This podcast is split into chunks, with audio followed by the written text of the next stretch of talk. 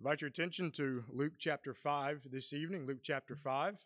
I appreciate uh, Joey's lesson uh, this morning, uh, kind of introducing, uh, I guess, our series for today, that on being uh, on compassion. And certainly we see compassion all throughout the New Testament, um, and we see it uh, certainly exemplified in the passages not only that we looked at this morning, but what we're going to look at and discuss uh, during our time together this evening. When I look at Luke chapter 5, I'm reminded that there are a lot of encounters that Jesus Christ had with the people. Uh, Jesus Christ uh, was always among the people. He was always handling and dealing with the people.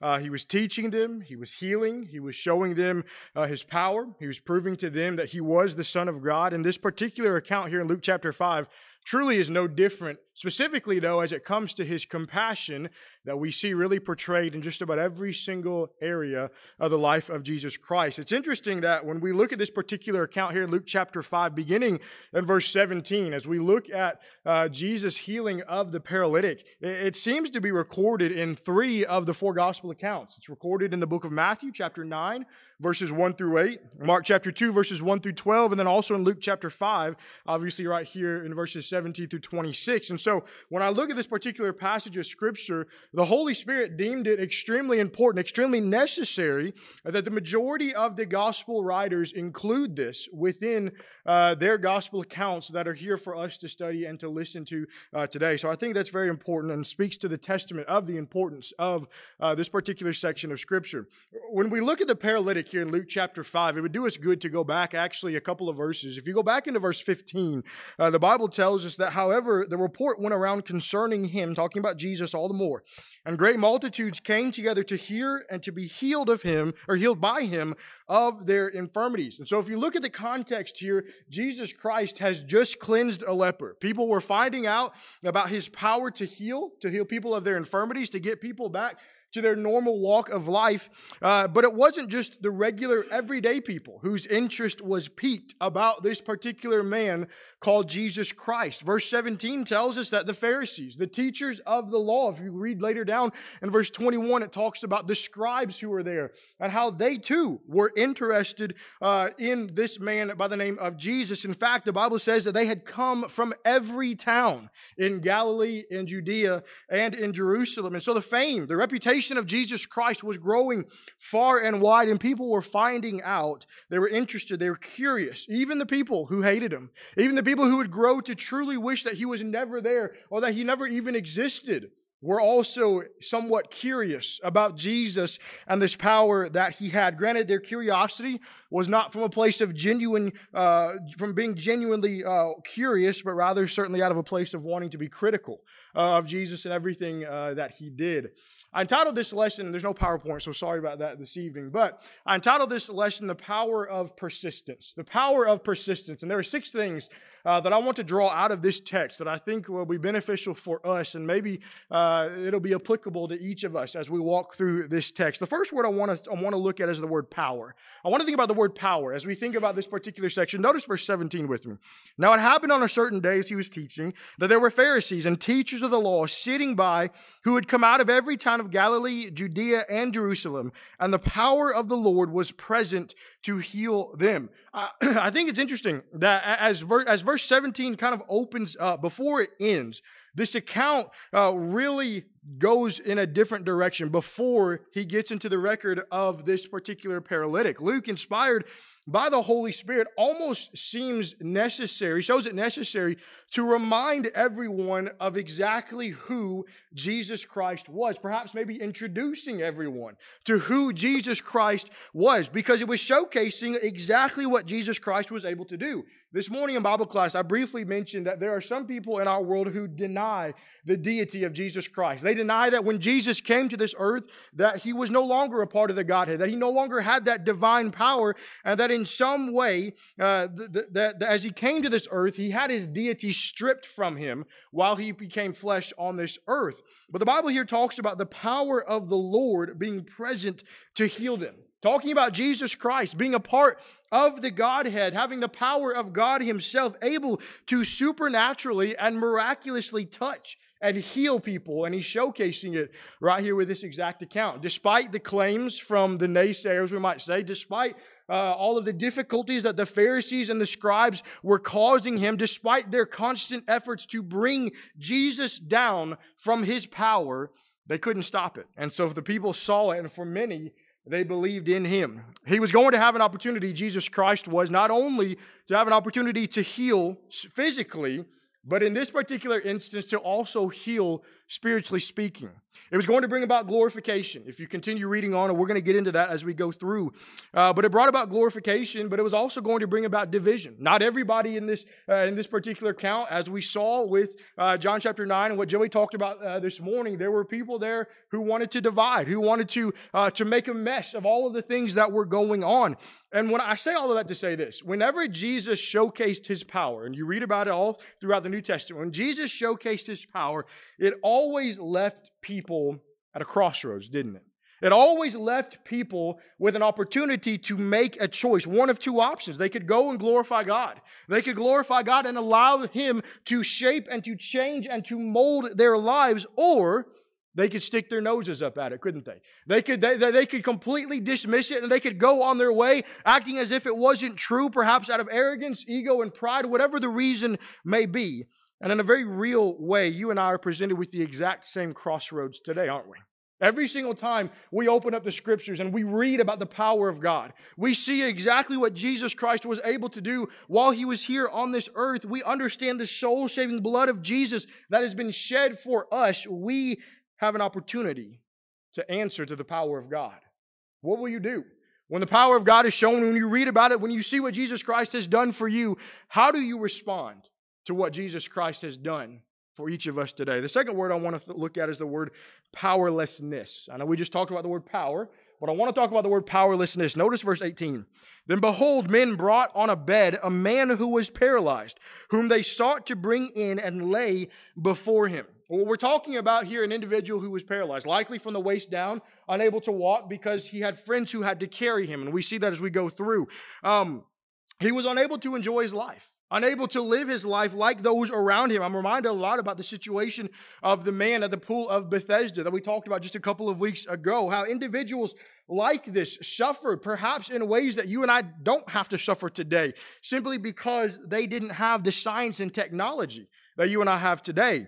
Completely powerless, this man was. Unable to do anything for himself, but certainly blessed with good friends. I think maybe when we look at these individuals, perhaps maybe some unsung heroes of the New Testament, at least for this particular individual, wasn't it? We don't know anything about these four friends that are talked about other than that they had a love, a care, and a compassion for their friend, and their great faith was on display. Here's an interesting thought when we look at this. Obviously, when we talk about Luke chapter 5 here, beginning of verse 17, all the way through verse 26, we look at it from a physical standpoint, don't we? Because that is exactly what is portrayed for us. A man who was unable to, to, to, walk, a man who was unable to do anything physically, and rightly so. That's the immediate context of everything going on. But I think about how this relates to each of us today as 21st century Christians, how that relates to each of us from a spiritual standpoint.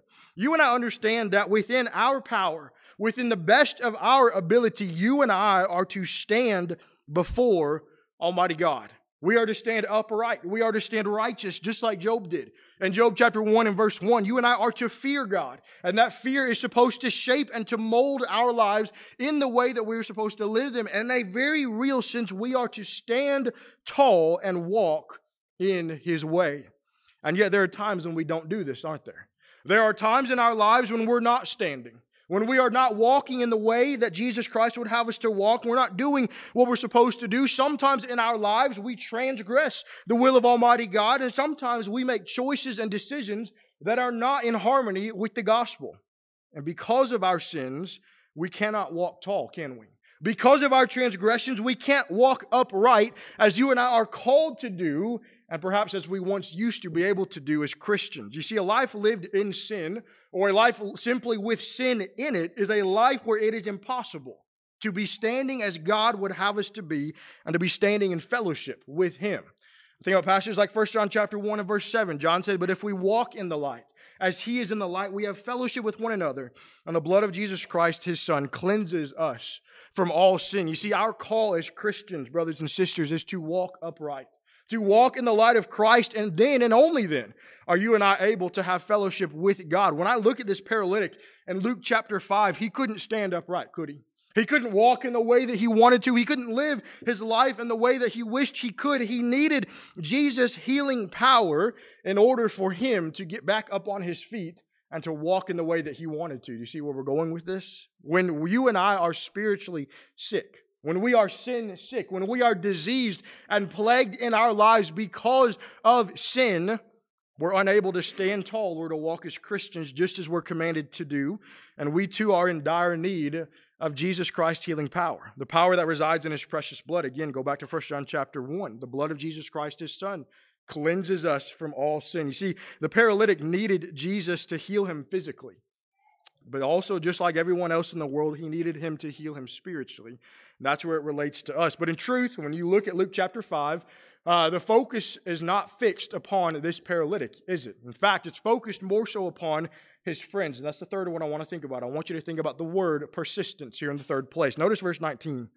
And when they could not find how they might bring him in, this is talking about the friends, because of the crowd, they went up on the housetop and let him down with his bed through the tiling into the midst before Jesus Christ. I know that for those of you who are parents, perhaps you have uh, current you have had kids, maybe you currently have children. The word persistence maybe has a little bit, bit of a different meaning uh, to you. Hadley is only 15 months old, almost 16 months old, but man, she can be persistent for a one and a half year old. Um, when I think about the things that she says, um, how, you know, if you don't answer her right away, it becomes louder and louder and louder and more persistent because she wants your attention, right? Uh, maybe even doing things she's not supposed to do. Uh, when she's not supposed to do them. Uh, as cute as she is, she can be ornery. I won't tell you where she gets that from. Um, I don't think you guys just laughed at Kaylin there. Um, you know, when I think about the word persistence, the, the idea of continually and firmly moving in a certain direction, despite difficulties, despite opposition. That's why this word jumps off the page here at me when I read through Luke chapter 5, because I think about these individuals. I think about these friends who themselves are not in need of the physical healing power of Jesus Christ, but their friend is. Their friend is. And so, because of their compassion, because of their love for him, they take him to Jesus Christ to see the great healer. I, I try to imagine what it would have been like to be in their situation here in Luke chapter 5. No modern medicine, uh, no way to, to scientifically advance themselves like we are able to do today. No way uh, of healing anything like what he had, not to mention the fact that really today we can't even heal paralysis. We can just strive to make lives easier uh, while people are dealing with that. And so in their day, I can't even imagine how difficult that, that life must have been for this particular individual, but there's hope. There's hope in, for the lives of these people. This Messiah that they've heard of. They, they, they know that, that, this, that this one is real. They know that he's been prophesied of. They know that it's been promised to come and he's finally here and they find themselves nearby. They find themselves in the same area as the great healer, as the great teacher. And so they, they understand that what Jesus is able to do. And so they say, let's take our friend to him. Let's take our friend to go see Jesus so he can be healed. Think about the excitement. Think about the anticipation, the expectations that were set in their mind as to how this was going to go, both by the friends, but also by the one who was the paralytic. Think about all of that's going on in their minds. And so here they come, carrying their friend. They're excited. They're happy. They're ready for this man to be healed. And they can't even get in the door. There's too many people there. Mark chapter 2 and verse 2 tells us that immediately many gathered together so that there was no longer room to receive them, not even at the door. And he preached the word to them. The crowds, they were overtaking the house. People were standing all around just so that they could hear Jesus. Certainly a good thing. But what did it mean for the four friends and their paralytic friend? They couldn't get to him. They couldn't get to Jesus Christ. It meant there was no room. You know, houses in that day generally had a staircase on the outside that would lead up to the roof of the house. The roof was generally made of what was called thatch at that time, straw, palm leaves, etc. Uh, it was constructed in such a way to where it was very easy to take apart. And so in Mark chapter 2 and verse 4, it tells us that they uncovered the roof where he was. These four friends, along with their paralytic ready, paralytic friend ready, excited, determined to see Jesus Christ, and then finding seemingly an insurmountable uh, wall, uh, something that to where they can't get over it, something standing in their way, and yet through their persistence and doing that which was probably strange, that which had really never been seen before in that day, are able to find a way to Jesus. In my mind, this point right here hits me more than anything else. I think about these individuals right here as friends, that they had love and compassion on their paralytic friend. They, they knew that he needed healing. They knew that he needed help and they knew that Jesus could heal him. That's their faith shining through, isn't it? They don't just say to their paralytic friend, Hey, look, Jesus is across the way. Go and be healed. They don't say, Hey, Jesus is there. Go, go find, go find a way to get to him. Or don't even go to him at all. You're just going to be healed. That's talking about their faith. It was active. It was obedient. That's James chapter 2, verses 14 through 17. You know, unfortunately, when we talk about individuals, baptized Christians, perhaps people maybe who are not yet Christians, who are striving to find their way to Christ in the first place, I think so many times they end up turning away from Jesus Christ. So many times they end up turning away from the Lord's church when obstacles present themselves. Perhaps they're going in a certain way, maybe even the way that Jesus has told them he wants them to go, but they're met with resistance. They meet hurdles. They meet obstacles. They, they meet barriers that block and hinder their way. Our enemy is striving to make our lives as difficult and as horrible as possible. Perhaps it's not even that. Maybe it's just something that is out of the ordinary. Perhaps that which is uncommon. Maybe having to do that which nobody else really does. Whatever it might be that stands in the way, too many times people allow themselves to turn in a 180 degree spin and go the other way instead of being persistent and persevering. They just give up. What if the four friends carrying this paralytic, when they hit this obstacle in their way, with the crowds being so great, proving it to be very difficult for them to get into contact with Jesus Christ, what if they just gave up? What would have happened to the paralytic? What would have been said of the faith of these four individuals right here in Luke chapter 5? Would have read very different, wouldn't it? But they didn't give up. Their faith shined through. They got their friend to Jesus. And it is at this point, and only this point, when Jesus offers, here's number four, the word pardon. Jesus offers them pardon. I think it's important for us to see this here at the outset of this particular point. that despite the physical glaring difficulty that this paralytic is having to go through, despite the man's paralysis being the most obvious need that needs to be fixed.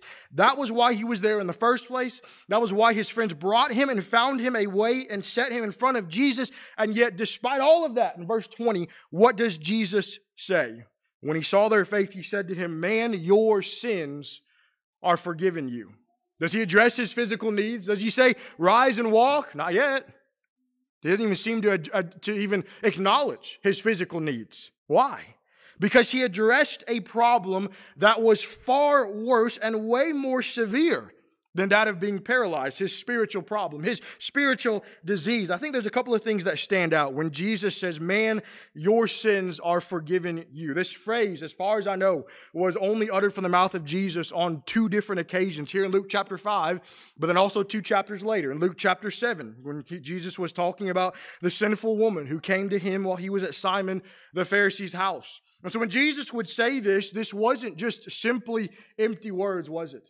It wasn't just simply an empty phrase, just some good words he thought that might make somebody feel good. Certainly there was meaning. There was weight behind what Jesus Christ was saying, especially in this instance, using physical healing to confirm his authority while here on this earth. And we get to verse 24, we'll see that in just a moment.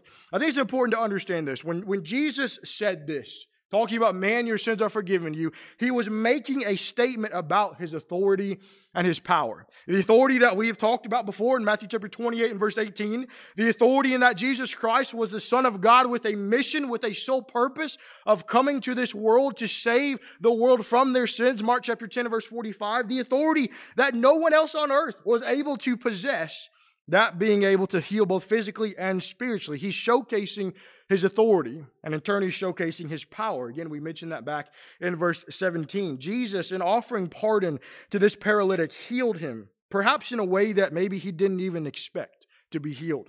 And yet, there he was, the paralytic being pardoned, uh, being pardoned, being forgiven, being washed clean in the absolute best way possible. And so, Jesus is able to see beyond the misery, beyond the physical difficulties that he was having to endure. And so he heals him of his spiritual misery. You know, in the most important way, Jesus Christ does the exact same thing for us, doesn't he? In Micah chapter 7 and verse 18, the Bible says, Who is a God like you, pardoning iniquity, passing over the transgression of the remnant of his heritage? He does not retain his anger forever because he delights in mercy. I know that we all share our, uh, have our fair share of pain and difficulties and trials and struggles in this life. Some physical, some mental, maybe even emotional at times. And yet, spiritually speaking, the pardon that Jesus Christ offers to each of us is a healing that we would take at the drop of a hat before any other kind of healing. Because you see, it's a pardoning that allows us escape and escape to an, uh, of a place of eternal pain and torment. Jesus says, Man, your sins are forgiven you. The greatest pardon that he could have ever received. Number five, I want you to think about the word proof. Notice beginning of verse 21 as we look at the word proof. And the scribes and Pharisees began to reason, saying, Who is this who speaks blasphemies? Who can forgive sins but God alone? But when Jesus perceived their thoughts, he answered and said to them, Why are you reasoning in your hearts? Which is easier to say, Your sins are forgiven you, or to say, Rise and walk? But that you may know that the Son of Man has power on earth to forgive sins, he said to the man who was paralyzed, I say to you, Arise, take up your bed, and go to your house. And I've said this before. We talked, Joey talked about this this morning, but everywhere Jesus went, so went the Pharisees. So went the scribes. So went these teachers of the law. Uh, again, back in verse 17, it talks about how they had come from all over from Galilee, from Judea, from Jerusalem. And it was almost as if they just couldn't wait to trip him up. They couldn't wait. They were jumping at every single opportunity that they had to make Jesus' life as difficult as possible. And it's always been intriguing to me because when we look at the Pharisees, when we look at the scribes, the teachers of the law, they knew the history, didn't they? They knew of the prophecies. They knew that Jesus Christ was going to come, and yet they themselves were the ones who seemed so opposed to it. And yet it didn't faze Jesus Christ not one bit. And so again, Jesus Christ showcasing his power in that he was able to see into their hearts. He's able to see into their minds. They're grumbling. They're unhappy. They're trying to question Jesus. They're trying to take away his deity. They don't want him to be like God. They don't want him to be from God. They don't want him to be God, period. Who can forgive sins but God alone? Who does this man think that he is to be able to even utter this phrase in the first place? And so Jesus proves it to them. He asked them a question, which he often did, simply trying to make them dig deeper, trying to make them to think deeper, to understand where it is that he's coming from, and perhaps maybe to recall some of the things that they have studied. He did it to the Pharisees in chapter 6 when they were questioning him about the Sabbath. He did it in chapter 13 whenever he was talking about those uh, who were asking about sacrifices. He did it in chapter 20 when the chief priests, the scribes, and the elders were questioning his authority time and time and time again, just like here in chapter 5 he asks a question. He says, Which is easier to say, your sins are forgiven, or to say, rise and walk? A difficult question, one that they couldn't answer. And so what does he do? He answers it himself. He didn't say one was better, but rather he just says they simply go together. The miracle that he was about to perform was an opportunity to confirm that he was who he said he was. That being Jesus Christ, the Son of Man, the only one with the power to forgive sins, thus proving him to be exactly who he claimed to be. I say to you, arise, take up your bed, and go to your house. What a day for this paralytic and for his four friends. You know, unfortunately, there are far too many people, again, Christian, non Christian, religious, non religious, who would rather do what these people did here in this day. And that is, they would rather observe than obey. What I mean by that is this there are a lot of people who are more than happy to do exactly what the Pharisees and the scribes were doing. Back in verse 17, the Bible says the Pharisees, the teachers of the law, it literally says that they were just sitting by. And then once everything took place, they huddled together. They, they, they try to put their minds together to make some comments about what happened. And there are far too many people, brothers and sisters, who do the exact same thing. There are far too many Christians who would try to sit on the sidelines and sit idly by and then comment and make remarks on what everybody else does. We see that's it. There's no active faith, is there? There's no obedience. There is no willingness to obey. And what people like that don't understand is that they are suffering just like this paralytic was. but in a much more serious way. You see, religious onlookers, we might call them, maybe Christian observers, we might say, they never feel, they never take note of their own spiritual paralysis. They would rather sit idly by. They would rather just simply observe rather than obey, and they have spiritually paralyzed themselves, making themselves of no use of the kingdom. Here's the last word I want you to understand, I want you to think about. Think about the word praise as we look at the last couple of verses. Notice verse 25 and verse 26. Immediately he rose up before them, took up what he had been lying on, and departed to his own house, glorifying God. And they were all amazed, and they glorified God and were filled with fear, saying, We have seen strange things today. It's hard to imagine exactly what this scene looked like, isn't it? You try to put yourself in their shoes, it's hard to picture exactly what was going on because none of us have ever had or will ever have the chance to witness something like these people witnessed in here in Luke chapter 5 a paralytic carried by four friends, lowered through a roof. His sins are forgiven, and now he can walk. I think we too would have the same reaction, wouldn't we? And the fact that they were amazed, they were astonished. How could you not be in awe of the power of Almighty God? How could you not offer praise and glory to the Son of Man?